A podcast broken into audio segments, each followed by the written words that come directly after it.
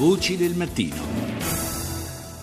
Terza parte di Voci del Mattino, buongiorno di nuovo da Paolo Salerno, sono le 7.38 minuti e 38 secondi, cominciamo subito la nostra carrellata dedicata ai TG stranieri, lo facciamo partendo da France 24.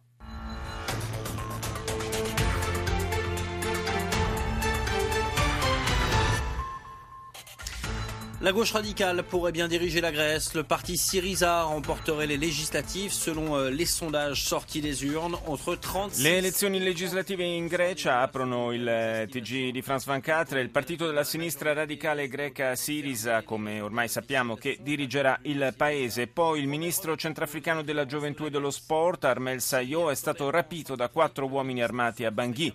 L'Egitto manifesta ancora a quattro anni dalla rivoluzione che fece cadere il regime di Mubarak scontri tra le forze dell'ordine e i manifestanti, 15 morti e decine di feriti.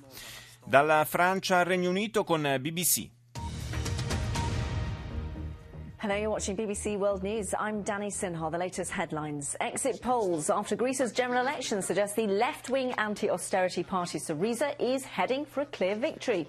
Syriza is projected to have a lead of more Anche qui il titolo d'apertura è dedicato alla vittoria del partito anti-austerità Sirisa nelle elezioni politiche in Grecia, netta la vittoria con un distacco di oltre 12 punti inflitto alla formazione conservatrice Nuova Democrazia. Il futuro premier Tsipras non potrà comunque governare da solo e dovrà ricorrere ad alleanze. Scontri in Egitto tra forze dell'ordine e sostenitori dei fratelli musulmani. Le autorità parlano di 14 persone uccise, tra cui un poliziotto, durante le manifestazioni di protesta che si sono svolte ad Alessandria, al Cairo, nella quarta ricorrenza della rivoluzione anti-Mubarak. E ancora il segretario di Stato americano John Kerry in visita in Nigeria ha dichiarato che gli Stati Uniti sono pronti a garantire un ulteriore sostegno per combattere Boko Haram. La milizia islamista intanto avrebbe occupato un'altra città nel nord-est del paese. Ci spostiamo in Russia con il primo canale della TV pubblica Piervi Canal. Три района Донецка вновь подверглись обстрелам. Ополченцы сообщают, что есть раненые мирные жители, разрушено несколько домов. Ударом подвергается и Горловка. На этом фоне... In apertura sulla TV pubblica di Mosca la situazione nella città di Donetsk in Ucraina orientale, tre quartieri sono stati bombardati nelle ultime ore, distrutte diverse abitazioni. Intanto in Ucraina ieri è stata la giornata di lutto nazionale per la strage di Mariupol. 30 persone uccise e una novantina i feriti. I ribelli negano di essere responsabili del massacro. A Kiev si è riunito il Consiglio di sicurezza nazionale. Ci spostiamo nel mondo arabo con il TG iraniano, ma in lingua araba, Al-Alam.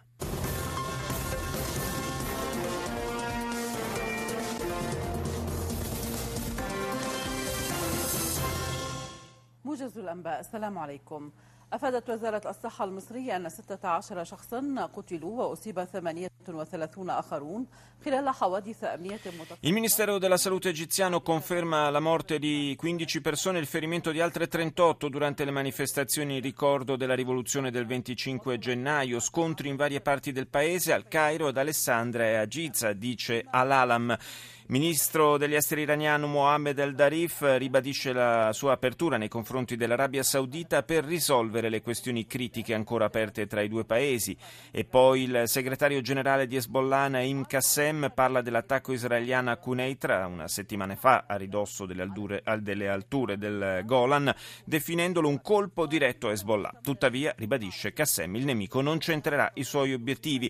E infine Nahda, il movimento islamista tunisino, annuncia che non non voterà la fiducia al nuovo governo formato dal primo ministro Elabib Said perché contrario alle aspettative e non rappresentativo dell'unità nazionale. Andiamo ancora più ad est, nell'estremo oriente, con la TV cinese CCTV. “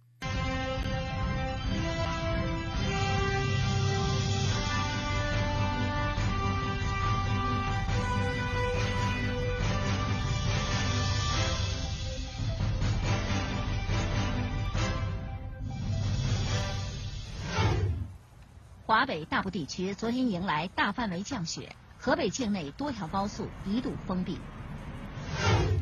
Il primo titolo è dedicato alla riforma agraria che il governo sta elaborando. Le autorità sono favorevoli all'ingresso sul mercato dei diritti di proprietà dei contadini. Si punta a regolarizzare i trasferimenti di capitali fondiari e pianificare in modo migliore la compravendita di fondi di proprietà dei coltivatori.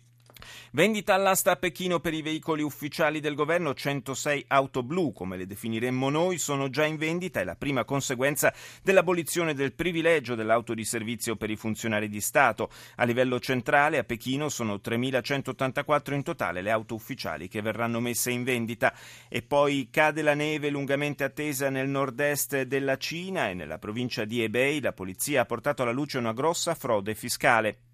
La sua portata è di 450 milioni di yuan, quasi 73 milioni di dollari.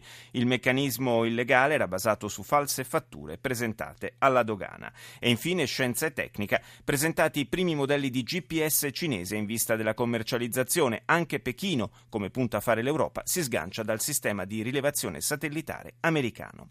All'Arabia.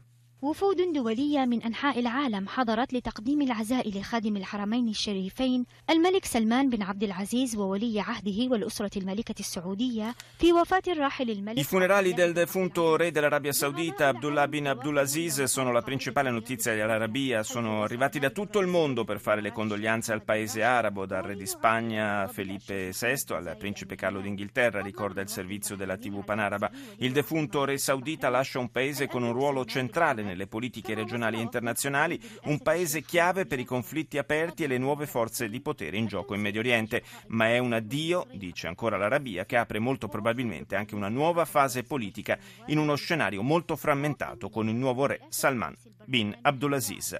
Do il buongiorno ad Alfredo Mantici, analista strategico e direttore editoriale di Lookout News. Buongiorno, buongiorno a tutti. Proprio di Arabia Saudita vogliamo parlare. Ha sentito all'Arabia ipotizza un'apertura di nuovi scenari eh, politici dopo il cambio di potere a Riyadh. Che cosa ci possiamo aspettare? Dunque, in questo momento eh, il cambiamento eh, di poteri all'interno dell'Arabia Saudita deve fare i conti con il grande confronto che si è aperto in tutto il Medio Oriente tra gli sciiti e i sunniti è un grande confronto che noi vediamo in Iraq dove ISIS in realtà è una realtà sciita, eh, sunnita che sta combattendo contro gli eretici sciiti, è un confronto che in questi giorni si sta sviluppando nello Yemen tra le tribù sciite e la maggioranza sunnita ed è un confronto geopolitico che vede l'Iran e l'Arabia Saudita essere gli sponsor di queste grandi realtà religiose. È un confronto che mira, secondo me, a ridisegnare i confini del Medio Oriente, perché i confini del Medio Oriente vennero tracciati da diplomatici occidentali, Sykes e Picot, alla fine della Prima Guerra Mondiale, quando eh, l'impero ottomano si disfece. E furono confini che non tennero minimamente conto delle realtà culturali, tribali e religiose dei paesi che vennero disegnati. Mm. E paesi nei quali si confrontarono minoranze o maggioranze di diversa religione e che vennero tenuti sotto controllo dalle autocrazie, da Saddam Hussein agli Assad, eccetera.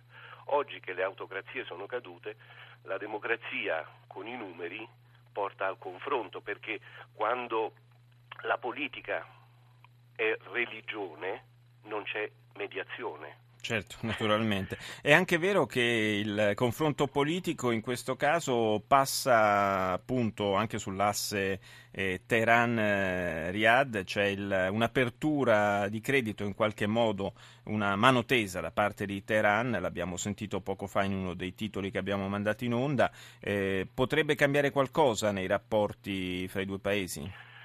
Ma io penso che eh, l'Iran sia assolutamente stremato eh, da un decennio di sanzioni molto dure imposte dall'Occidente. A questa situazione di crisi economica dovuta alle sanzioni si deve aggiungere la situazione di crisi economica che deriva dal calo del prezzo del petrolio.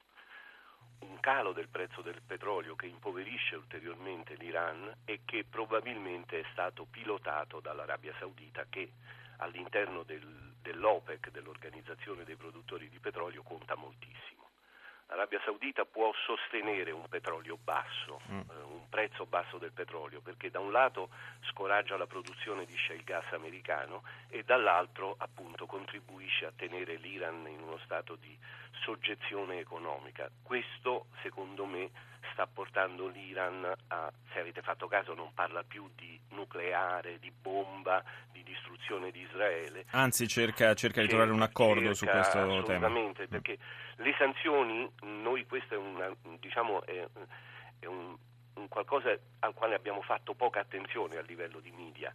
Le sanzioni stanno stremando la società iraniana e quindi è chiaro che la società sta chiedendo alla politica un atteggiamento più moderato proprio per riuscire ad uscire da una situazione di crisi economica che è superiore a quella della Grecia tanto per tornare all'attualità. Ecco, che abbiamo per avere un termine di paragone che abbiamo un po' più sotto gli occhi esatto. e ci può aiutare a capire meglio di che cosa stiamo parlando. Io ringrazio per il momento Alfredo Mantici, analista strategico e direttore editoriale di Lookout News. Voci del mattino. Proprio all'esito delle elezioni in Grecia sono naturalmente dedicate le prime pagine dei quotidiani italiani. Leggo giusto qualche titolo d'apertura. Trionfo di Tsipras, terremoto UE, cambierà tutto. Titola la Repubblica. La stampa dice Grecia è il trionfo di Tsipras. Addio all'austerità. Sul Corriere della Sera un titolo analogo. Trionfo di Tsipras. Atene agita l'Europa. Il vincitore dice basta con la paura, basta con la Troica, ma il banchiere centrale tedesco avverte rispettino gli impegni. E poi infine il messaggero vince Tsipras, sfida al rigore. Ed ora ci spostiamo negli Stati Uniti con Fox News. Right now on Fox 5 News at 10. All right, you've heard about it. A blizzard is approaching our area, and tonight Mayor de Blasio is warning the public to be prepared.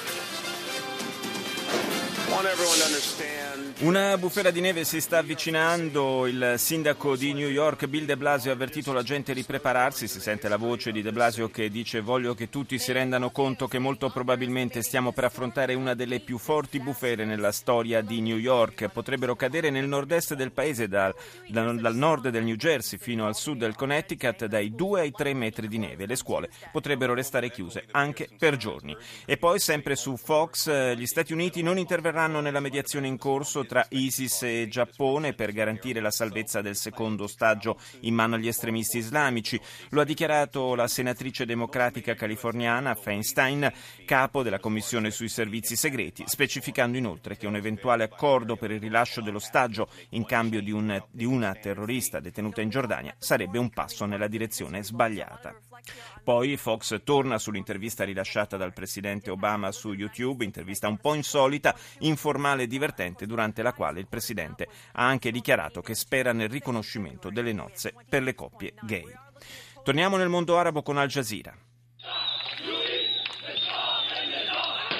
بهذا الشعار استقبل مصريون الذكرى الرابعة لثورة يناير أبى هؤلاء أن تمر الذكرى quello di Al Jazeera è un uh, servizio dedicato all'anniversario di sangue in Egitto per la rivoluzione del 25 gennaio 2011 che quattro anni fa culminò, culminò scusate, con la cacciata di Osni Mubarak. Decine tra morti e feriti in varie città egiziane, racconta l'inviato di Al Jazeera, nelle manifestazioni represse dalle forze di sicurezza con particolare durezza.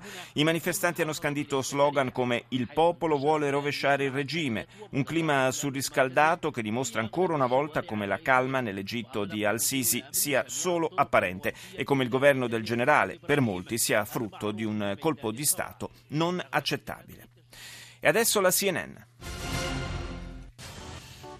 Hello, everyone. Great to have you with us for the start of the working week. I'm John Vors. Yeah, and I'm Zane Asher. Coming up at this hour.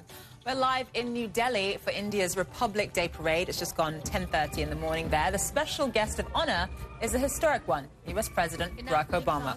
Greece will have a new prime minister. Primo titolo dedicato alla partecipazione del presidente degli Stati Uniti Obama in qualità di ospite d'onore alla parata militare che si svolge a New Delhi in India per la festa della Repubblica. E poi la Grecia avrà un nuovo primo ministro dopo cinque anni di austerità. Tsipras, il leader uscito vincente dalle elezioni, promette un cambio radicale per l'economia del paese. E infine CNN eh, parla della possibilità, delle possibilità di liberazione dell'ostaggio giapponese ancora nelle mani dei miliziani dell'ISIS. Il governo nipponico si starebbe muovendo sulla base di una proposta di scambio tra prigionieri. Questo in realtà è tutto da verificare, visto che fino ad ora il premier Shinzo Abe ha detto di non voler cedere ai terroristi.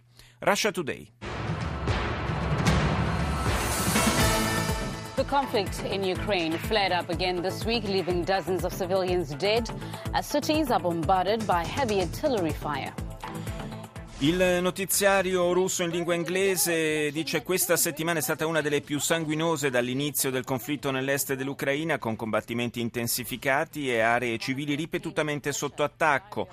Il canale russo poi mostra immagini piuttosto forti, riprese in un quartiere residenziale di Donetsk con donne e anziani terrorizzati dagli spari. Naturalmente un titolo è riservato alle elezioni greche, al cambiamento del quale sono portatrice. Infine una cronaca di sofferenza e tortura. Il diario di un detenuto di Guantanamo mette su carta la paura e la sofferenza sopportate all'interno del famigerato carcere americano. E chiudiamo la carrellata con la spagnola TVE. El escándalo político crece en Argentina. La Casa Rosada ha publicado datos del vuelo del periodista que adelantó en Twitter la muerte de Nisman y que abandonó el país tras confiar a un reducido círculo que temía por su seguridad. La insólita decisión de Cristina Lo scandalo politico cresce in Argentina. La Casa Rosada ha pubblicato, la Casa Rosada è la residenza del Presidente della Repubblica, ha pubblicato i dati del volo del giornalista che anticipò su Twitter la notizia della morte del procuratore Alberto Nisman e che ha lasciato il paese dicendo di temere per la propria vita. La strana iniziativa della Presidente Cristina Fernandez Kirchner ha suscitato una nuova ondata di critiche nell'opinione pubblica e nell'opposizione. Intanto le indagini progrediscono molto lentamente a una settimana dalla morte del magistrato che accusava la Presidente di insabbiare l'inchiesta sulla strage del 94 presso un'istituzione ebraica di Buenos Aires con lo scopo di favorire i rapporti commerciali con l'Iran. Suicidio o omicidio, si chiede TVE. Gli argentini non sanno se sapranno mai la verità.